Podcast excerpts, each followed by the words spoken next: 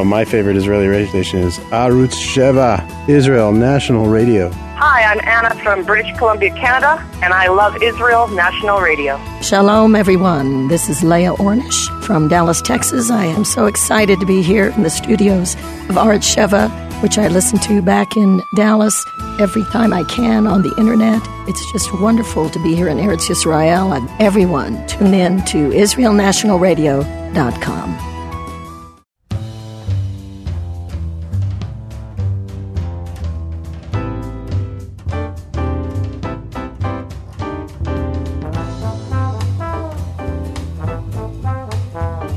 Shalom and welcome to all of you lovers of Hashem, His Torah, Israel, and the Noahide nations. Folks, we're so glad that you decided to stop by, and when I say we, I literally do mean we. I have an old friend of mine, former co host, who is back with us on the Noahide Nation show. And I'm going to go ahead and bring him in right now for him to say hello to you folks.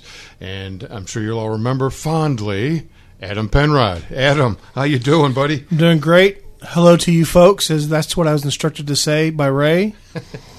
and uh, looking forward to uh, doing some shows with you again. Very good. You're doing well so far. and we do have an interesting show. Adam and I were kind of talking about it before we really got launched into the show. And we're going to be talking a little bit, in fact, going to be talking a lot about what is an Noahide. I mean, Noahide Nations is now freshly back on the air. We've done a couple shows and thought it might be time to go ahead and review things that we may have touched on a long, long time ago. I mean, we've done uh, almost 100 shows. We're going to have to have an anniversary party here on our 100th show. I think it's coming up pretty quick here. Uh, so that's a good thing. But we're going to be talking about what is a Noahide. You know, the interesting thing about this topic is that um, starting this whole movement, we've gone from extreme clarity on this question what is a Noahide to a certain amount of people not entirely sure. It seems like the, the term Noahide and even, uh, you know, what is this category within the Jewish people? What is it talking about? And, um, and hopefully we can kind of move it back to a direction of being clear once again. All right. Where I come from, we call that fog. We're all in a fog because it does seem very confusing at times, and in reality, it's really not. But I think that's probably the good news of all of, all of this is that it has become confusing, and it's only because a lot more people are looking at it more seriously and trying to get a better handle on it than what it was a while back, where you could just make a, a, generic speculation, so to speak, as to what it was definitively, and uh, without really having to worry about being challenged. Well, now that we've been around for a while, I should say have been back for a while, uh, it's very easy to challenge certain things. But we're going to get down to the uh, details uh, as we see them. And uh, Adam's going to uh, help us through that. Uh, we're going to uh, discuss, uh, I believe you were talking about using the Rambam because he seems to cover the, the area pretty, pretty well. So, and just as a reminder, we do want you to send your emails into us. Uh, send them to both Adam and I at Noah Noahide at IsraelNationalRadio.com.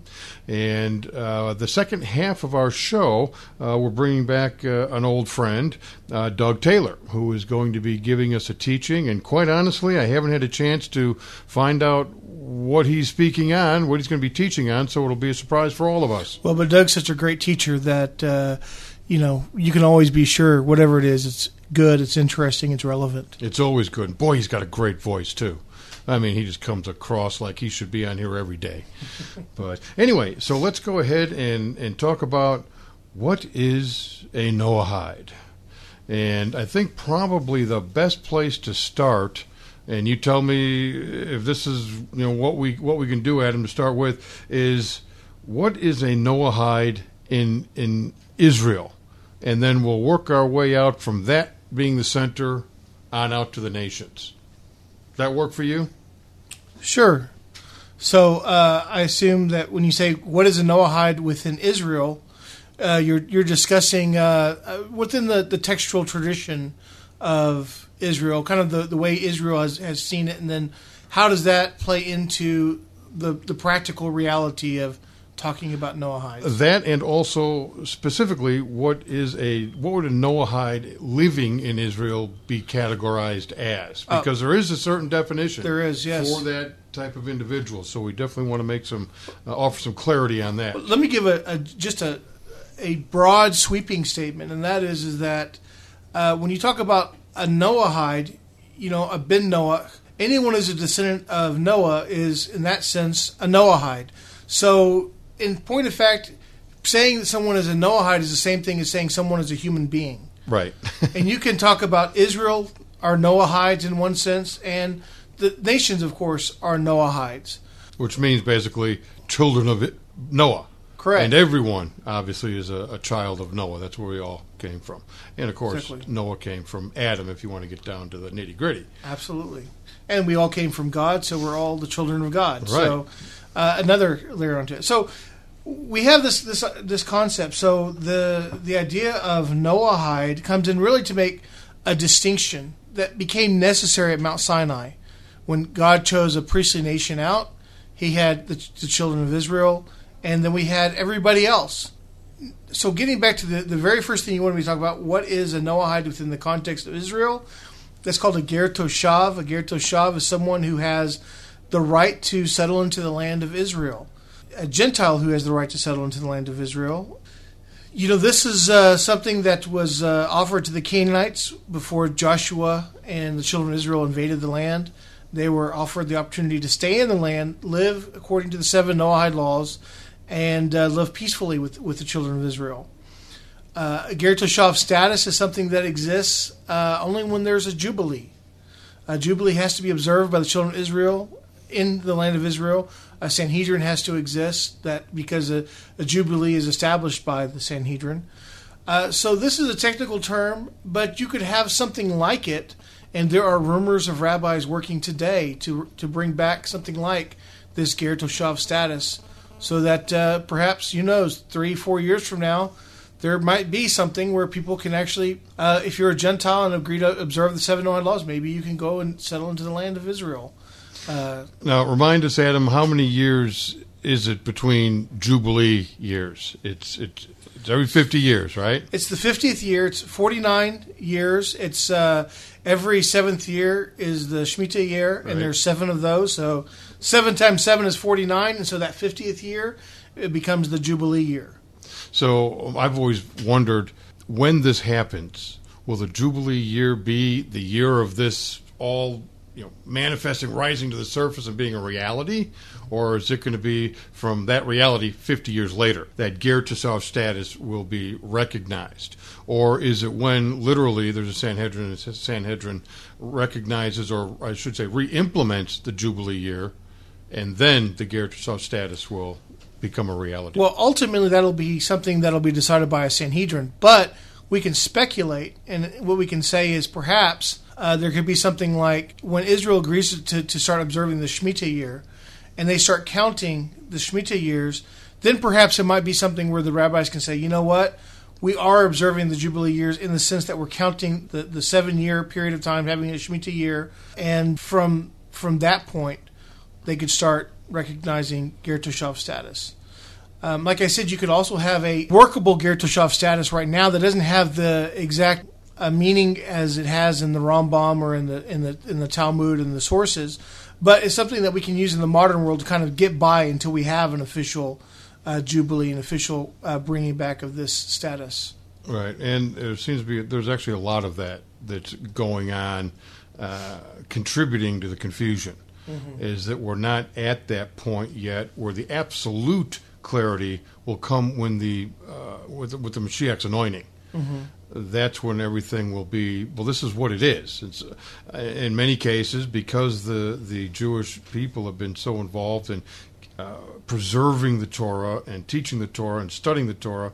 To their credit, they will have already nailed a bunch of this. And then the Mashiach will more or less take this diamond in the rough and cut it and polish it so it is just pristine. And that'll be a fun time, and may it happen in, in our time. Amen. And the and the, the the Messiah is not just for Israel; it's for everybody because uh, part of the Messiah's job is um, bringing the Jewish people back to Torah, but it's also to bring the nations back to Torah. So that's a very fundamental part of the Mashiach's job. And you know, when we say bringing them back to Torah, we don't mean, mean believing in Torah. We mean doing Torah, and that's what part of his job is going to be doing Torah, uh, getting everybody to do Torah properly. Uh, how that works out, we look at uh, Rabbi Richman, the Temple Institute. Uh, there's debate: is the is the Messiah going to going to build the temple, or is the temple going to fall out of heaven? Or are we going to build the temple? Well, the notion is is that we sort we have an obligation. The Jewish people have an obligation in every generation to build the temple, whether they're in the land or not. So they should be working towards building the temple. So I think we could say that we all have an obligation to, to work towards getting everybody to uh, observe the laws, the Torah laws that they're able to observe now. So you don't, in some ways, you don't really require the Messiah to, to get things started. Maybe the Messiah will come along and, and where we're where we're at, you know, take it from there, uh, even in a broader sense, or, or like you said, take a, a, diamond in the rough and polish it off. But it doesn't relieve us of, of our obligation to do our part. No, we can't. We cannot be dependent upon the Mashiach to do this. And, and in fact, many rabbis teach, uh, and many of the sages uh, taught that there's two there's two ways that the Mashiach can come into the world for the anointing to actually occur. One way is for us to be worthy of it. And the only way to be worthy of it, you are just describing right now, it's not just believing in Torah, it's actually doing Torah, following through on it. As the children of Israel said at Mount Sinai, we will do and we will hear. And that's what has to be occurring. So that's one way that, that we could bring it about ourselves. The other way would be by force, where we are so unworthy of it that it, we now come to the uh, time that Hashem has designated that the Mashiach will be anointed because the world is in such bad shape. And oftentimes that's what you hear, uh, you know, all the, the, the chaos and warring and everything that's going to be going on, which could be avoided if we chose to do so. Now, what is a, a Noahide how do we fit into all of this? Uh, you've really touched on it uh, quite well, Adam. Is the Jewish people are to provide us with wisdom? They're to provide everybody wisdom on the Torah. What is the Torah? What does the Torah mean to us? What does it represent to, to mankind as a whole? Well, and I've said this before, and I know I've probably said it to you a million times. So here's a million and one: is that if you were to count up every Jew Uh, alive today. Every man, woman, and child, Orthodox, conservative. I, I mean, I, I, don't care. If you add up all the Jews, there's not enough to be this light into the nations, as it were. I mean, there just isn't enough because you're talking about such a small percentage of the world population that it's going to take the help of the Noahide, those Gentiles who are striving towards the, being righteous to bring our own people back to Torah. So we play an intricate role in all of this. And to deny that is to, in my estimation, deny the Torah. Because, and also to just deny rational facts mm-hmm. because yeah. there's no way that uh, every Jew is going to be able to get to every remaining non Jew on the planet. It, it would be humanly impossible. Right. And I say humanly with a qualifier that I'm not trying to take Hashem out of the equation because you know miracles can't happen, but we're not supposed to count on miracles. And it's my belief that Hashem wants us to participate in this. Otherwise, why bother?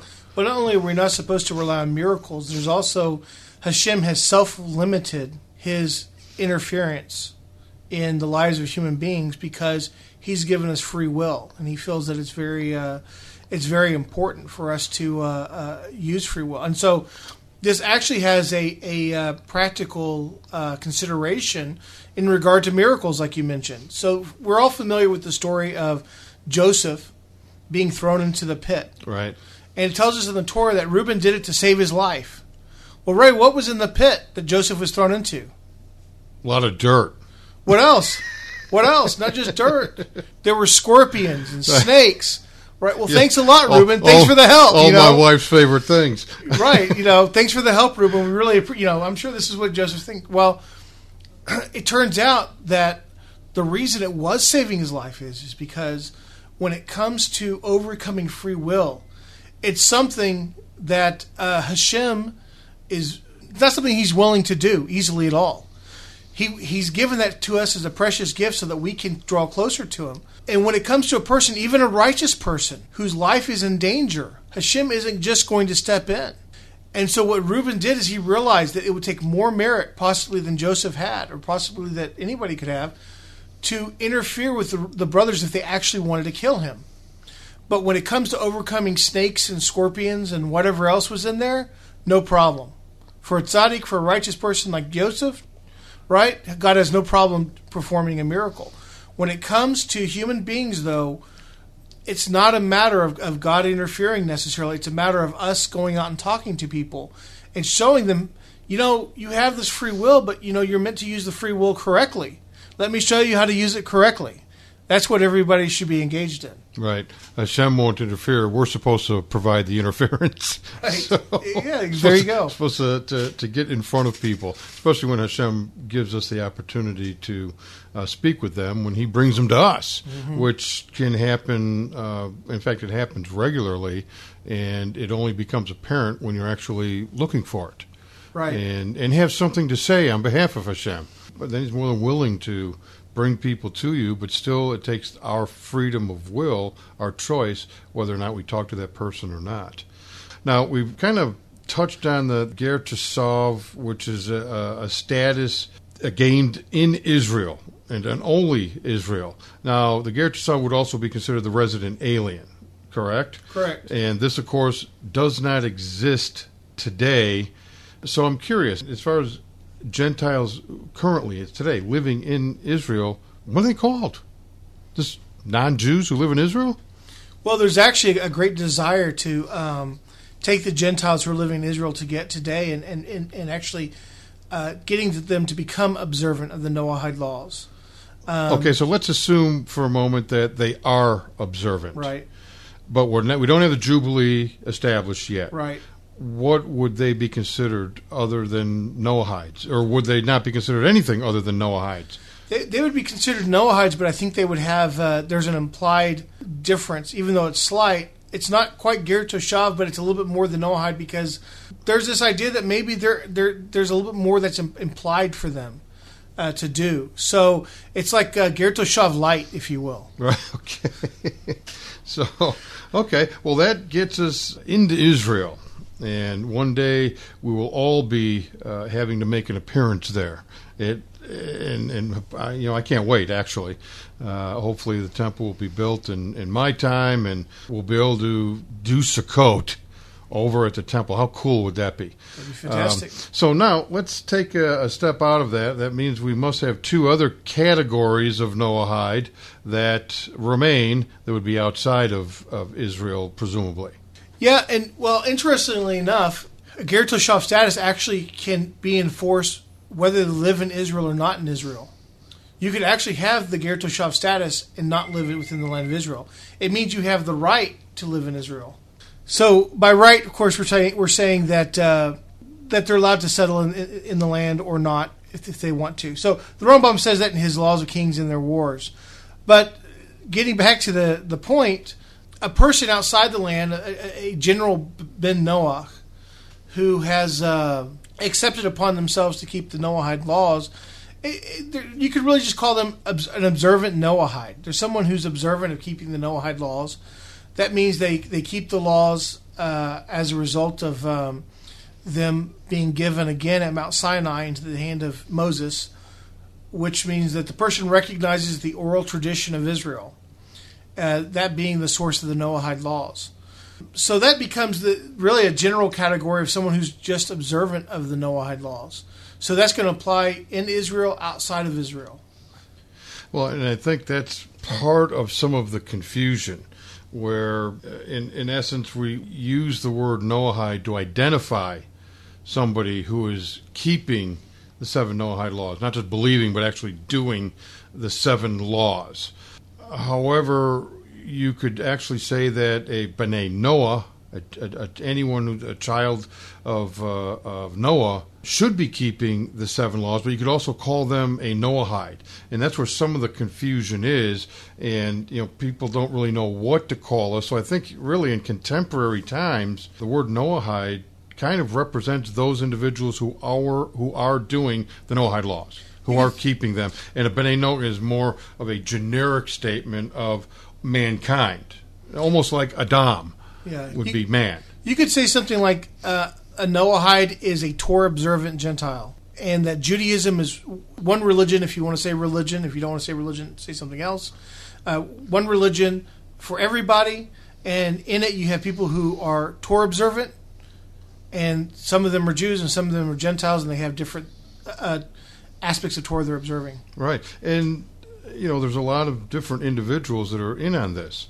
I mean, you have men, you have women, you have children, you have Jew, you have non-Jew, and you know, a lot of times when I when I talk to uh, uh, other Noahides, they always one of the things they, they like to ask is, well, why can't we keep this, the whole 630? Why can't we keep all 10? I mean, are we like second class citizens? And no, that's not. No, that is not the answer. The answer is is that there's many categories of people.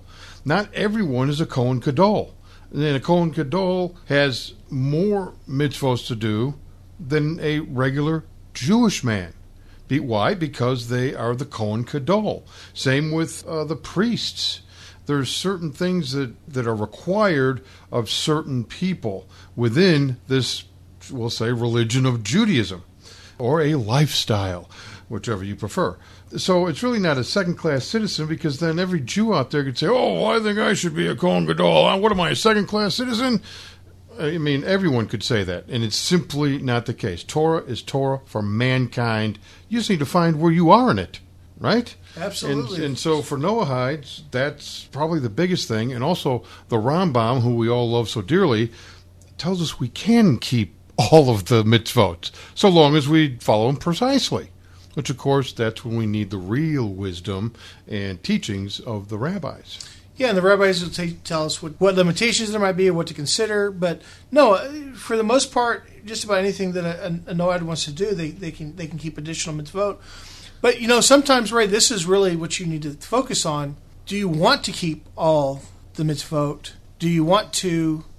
You need to be careful about what, what additional things you take on. Maybe we could do a show on that.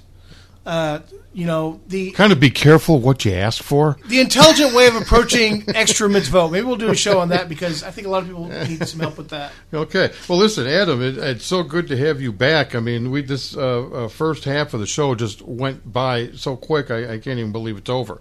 But we are bumping up against the bottom of the hour, and we're going to need to scoot here uh, fairly quickly.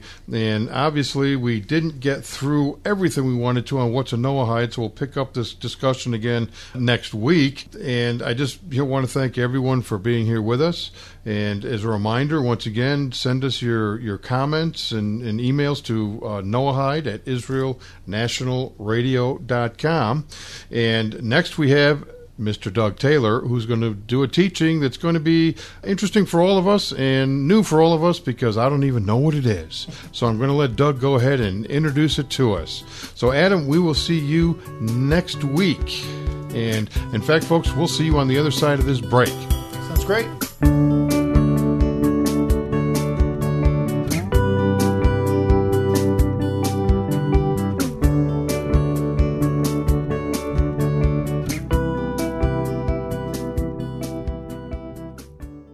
My name is Roy. I come from Northern Ireland. I'm, I was a surgeon. I retired, and I love Israel. And I'm in Bethel at the moment, and I listen to Israel National Radio.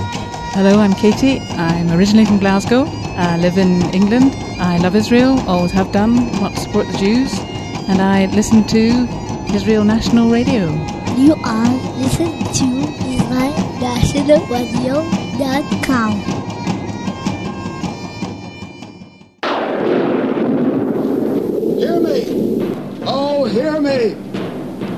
All pay heed! The Lord, the Lord has given unto you these fifteen, wait, ten, ten commandments for all to obey. IsraelNationalRadio.com. We're your connection to Israel. Got audio? Got Israel? Got Aliyah? Got pride? Israel National Radio. We got it all.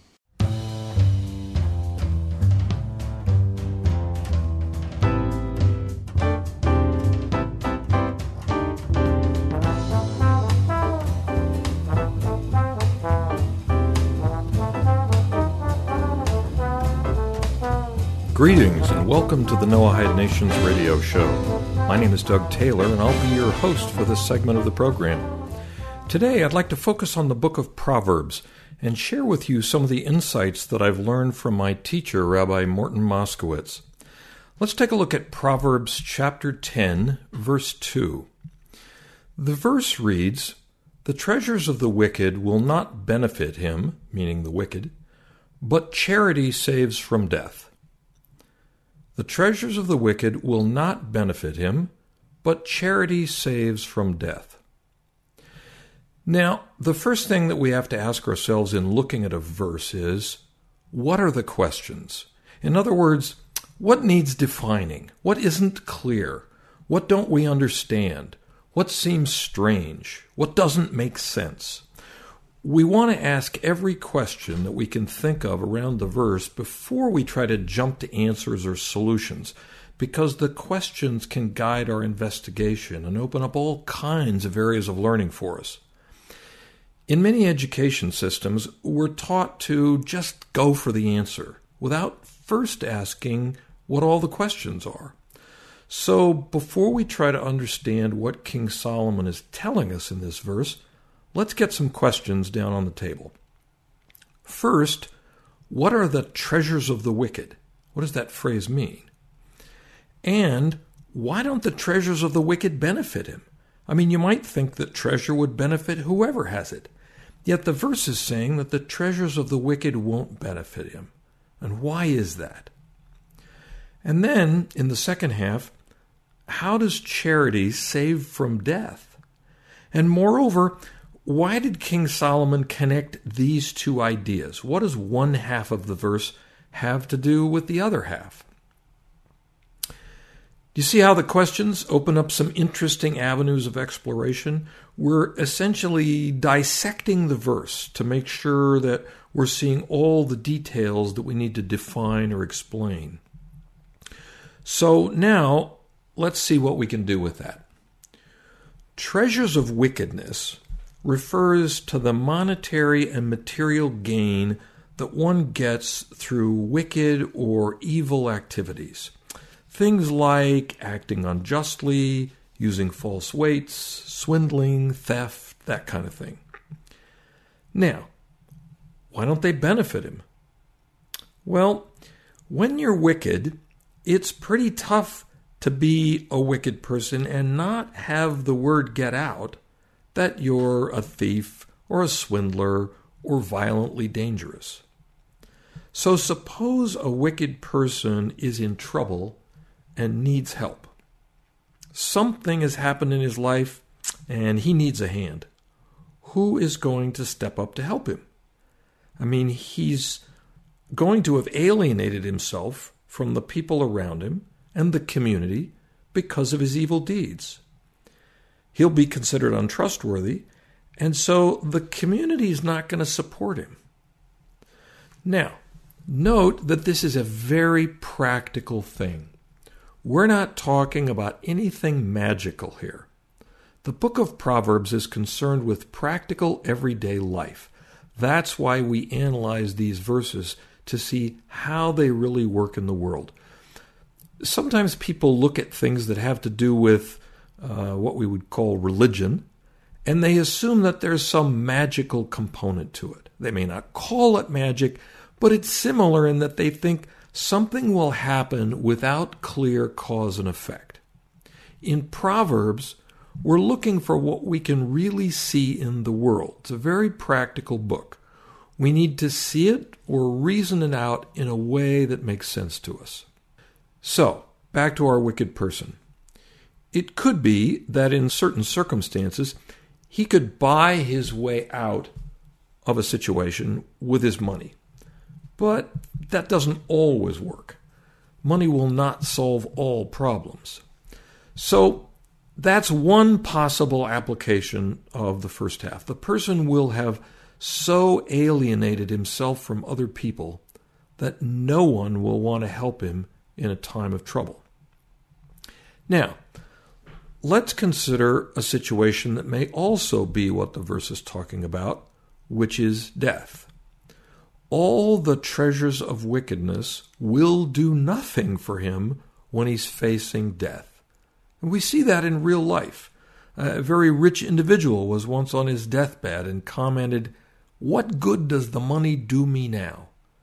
Everybody faces death. The money, the treasures, cannot save you from the inevitability of death.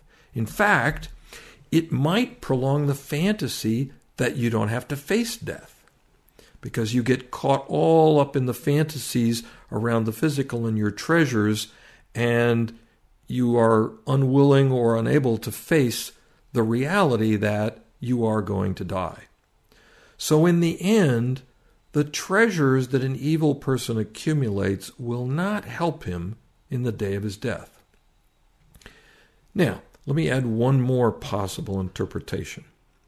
When it says that the treasures of the wicked won't benefit him, well, what about the obvious stuff? I mean, after all, money does help in certain situations.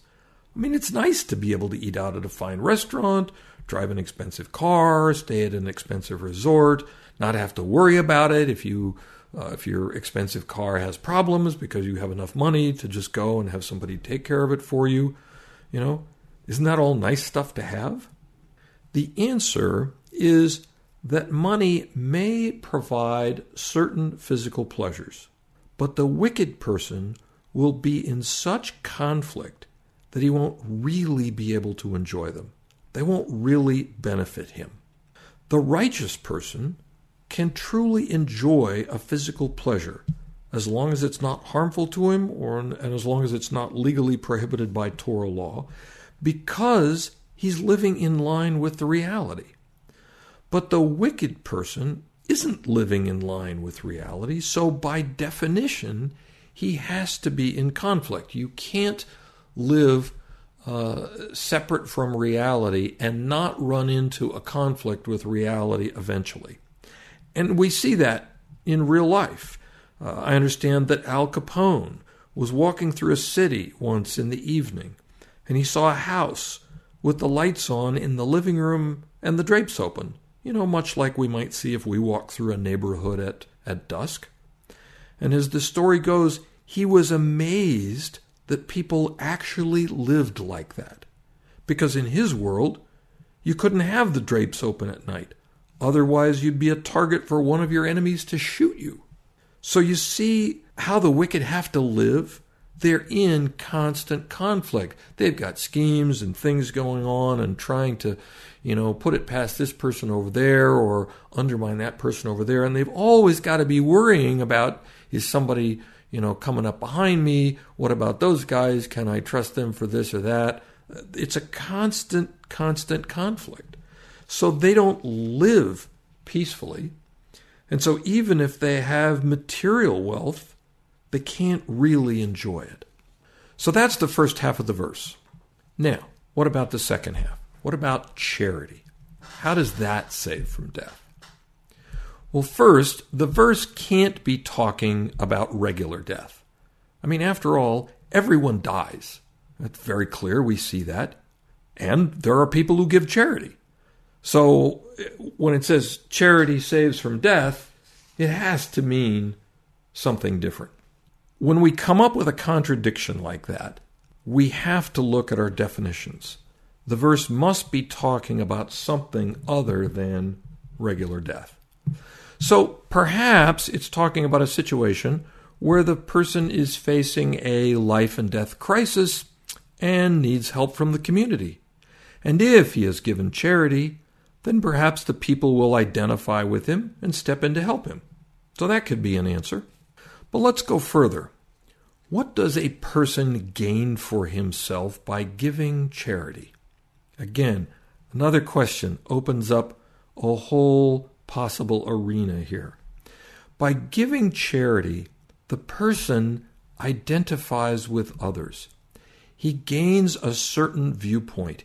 He recognizes that he's not the only one in the universe, but that other people exist as well, and they have needs just like he does. He recognizes that there's a system here and that he's just one tiny piece of it. And there are other people around as well who are just as important as he is. So that identification means that he'll be more empathetic with others. That means that he'll be able to see and identify with their point of view. And that means that he might recognize more clearly the true reality of a situation where others are involved. That is, you know, he's not the only player on the game board here. And thus, he might act accordingly, taking into account the fact that there are a lot of players and operate in accordance with that reality. That action and the resulting viewpoint that it represents can save him from making terrible, even fatal mistakes. Because if you're looking at things only from your standpoint, taking into account only yourself, you can very easily fail to see the effects of your actions on other people, the community, and even the entire world. So his willingness to give charity helps him recognize the view of others, and that can help him avoid serious errors that can shorten his life. Because a person who recognizes the viewpoints of others is more likely to see that big picture in a situation and to make decisions that recognize the impact on everyone, not just him. Martin Sheen, in an episode of the television show The West Wing, was once talking with one of his subordinates about an intricate and delicate international situation that involved multiple countries. And his counsel to his subordinate was see the whole board. In other words, don't just look at things from your point of view. Look at everyone else that's involved in this and think about their viewpoint and what they might do. That type of thinking can help a person avoid serious mistakes in decision making. In addition, the rest of the community may very well recognize that, which could change their attitude toward him. Because when people see that someone thinks in terms of the entire community, not just themselves, that can change their view of that individual to be very positive, and they may thus be quite inclined to help that person in a time of calamity. Now, contrast that with a wicked person. The treasures of wickedness will not help the wicked person make better decisions. In fact, the sheer fact that he got his treasure through wicked means will strengthen him to make decisions in that way. And since he's not operating in the world of reality, that can lead him to incorrect decisions, which will ultimately bring about consequences and his demise. Because it's very likely he will end up in a situation where he's making a mistake that will be his undoing. Now, let's slightly digress. How does a person protect himself at all? The only way that King Solomon holds that a person can protect himself is through knowledge. You have to understand the world and human nature and how these operate. Maimonides, the Rambam, holds that there are three kinds of harm First one is natural disasters like a volcano exploding. Number two, you're harmed by other people. And three, you cause yourself harm. And the Rambam says that the first one, natural disasters, they're rare. The second, that you're harmed by other people, that's more frequent. Number three, that you cause yourself harm, he says the most harm is caused that way because people lack knowledge. Once you have knowledge, the ideas can start to help you become more objective. The less knowledge you have, the more ignorant you are, and the more you tend to make decisions based on your emotions. Sometimes there are certain emotions that can make you ignorant at a given moment. For example, uh, anger may make you forget the consequences of your actions. We see this in road rage. You know, the emotions make a person ignorant and they make decisions based on how they feel, and that can cause them to make mistakes in life. I recall hearing of a man who was sentenced over 20 years in prison for killing another man in a case of road rage. Can you imagine how many times over those 20 plus years he wished he had made a different decision in that moment? Now, there are two types of emotions here to think about. One is the kind that comes up once in a while, like you have an angry flare up. And the other is where the emotion is constant, like where you're a constantly angry person or you're a greedy person or something like that. And we need to work on both of these the ones that are embedded and are continuous in us, and the ones that can flare up suddenly. Now, when it comes to kindness and charity, different groups have looked at this differently. At least one culture apparently said that you shouldn't give to poor people because God made them poor. Uh, others have said, oh, you shouldn't give to them because they might not work for themselves if you uh, if you give to them. Some people, I understand, went to the Chofetz Chaim, a great Torah scholar and one who became known for his dedication to and his written works about proper speech, and they asked him about this. And I understand he said that certain people need charity because of their personality. For our purposes here, What's he saying? There are many things for us to complete in the world. There's bread to bake, airplanes to build, all kinds of things like that. God gave the world over to man to complete. And the same thing is true within our social system. Now, if someone is wounded or has a broken leg or a foot, we might act like a crutch and help that person hobble to a hospital emergency room. Their physical situation is such that they need our help. The same thing can be true of personalities. A person may have a personality that requires help, and it may be our responsibility to act like a crutch and help them. A poor person may have a personality like that, and you have to help him or her. This responsibility recognizes that there's a system here. Most people recognize that rationally they have to keep justice, that there needs to be a justice system uh, within the society, but they may not be as clear about this with regard to charity or kindness. Now, there are two ways to relate to a system. One is, I use it, but I'm not part of it. The second is, I recognize that I'm part of the system. And if I'm operating in accordance with the second of those, that is, I recognize that I'm part of the system, and I see a situation in the system that requires help, then I realize that I have an obligation to deal with it. When you feel that you are totally part of the system, then you can reach total objectivity. If I feel like I'm outside the system, then there's a part of me that's still focused on myself. You know, I got my thing going here. Yeah, there's society over there and all the other people, but, you know, I'm, I'm kind of different and special.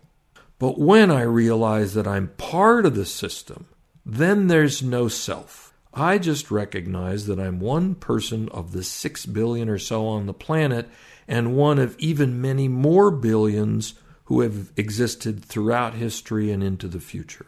This is what we mean by humility. We recognize our real place in the system, and as part of that system, I'm obligated to deal with issues that I see in the system.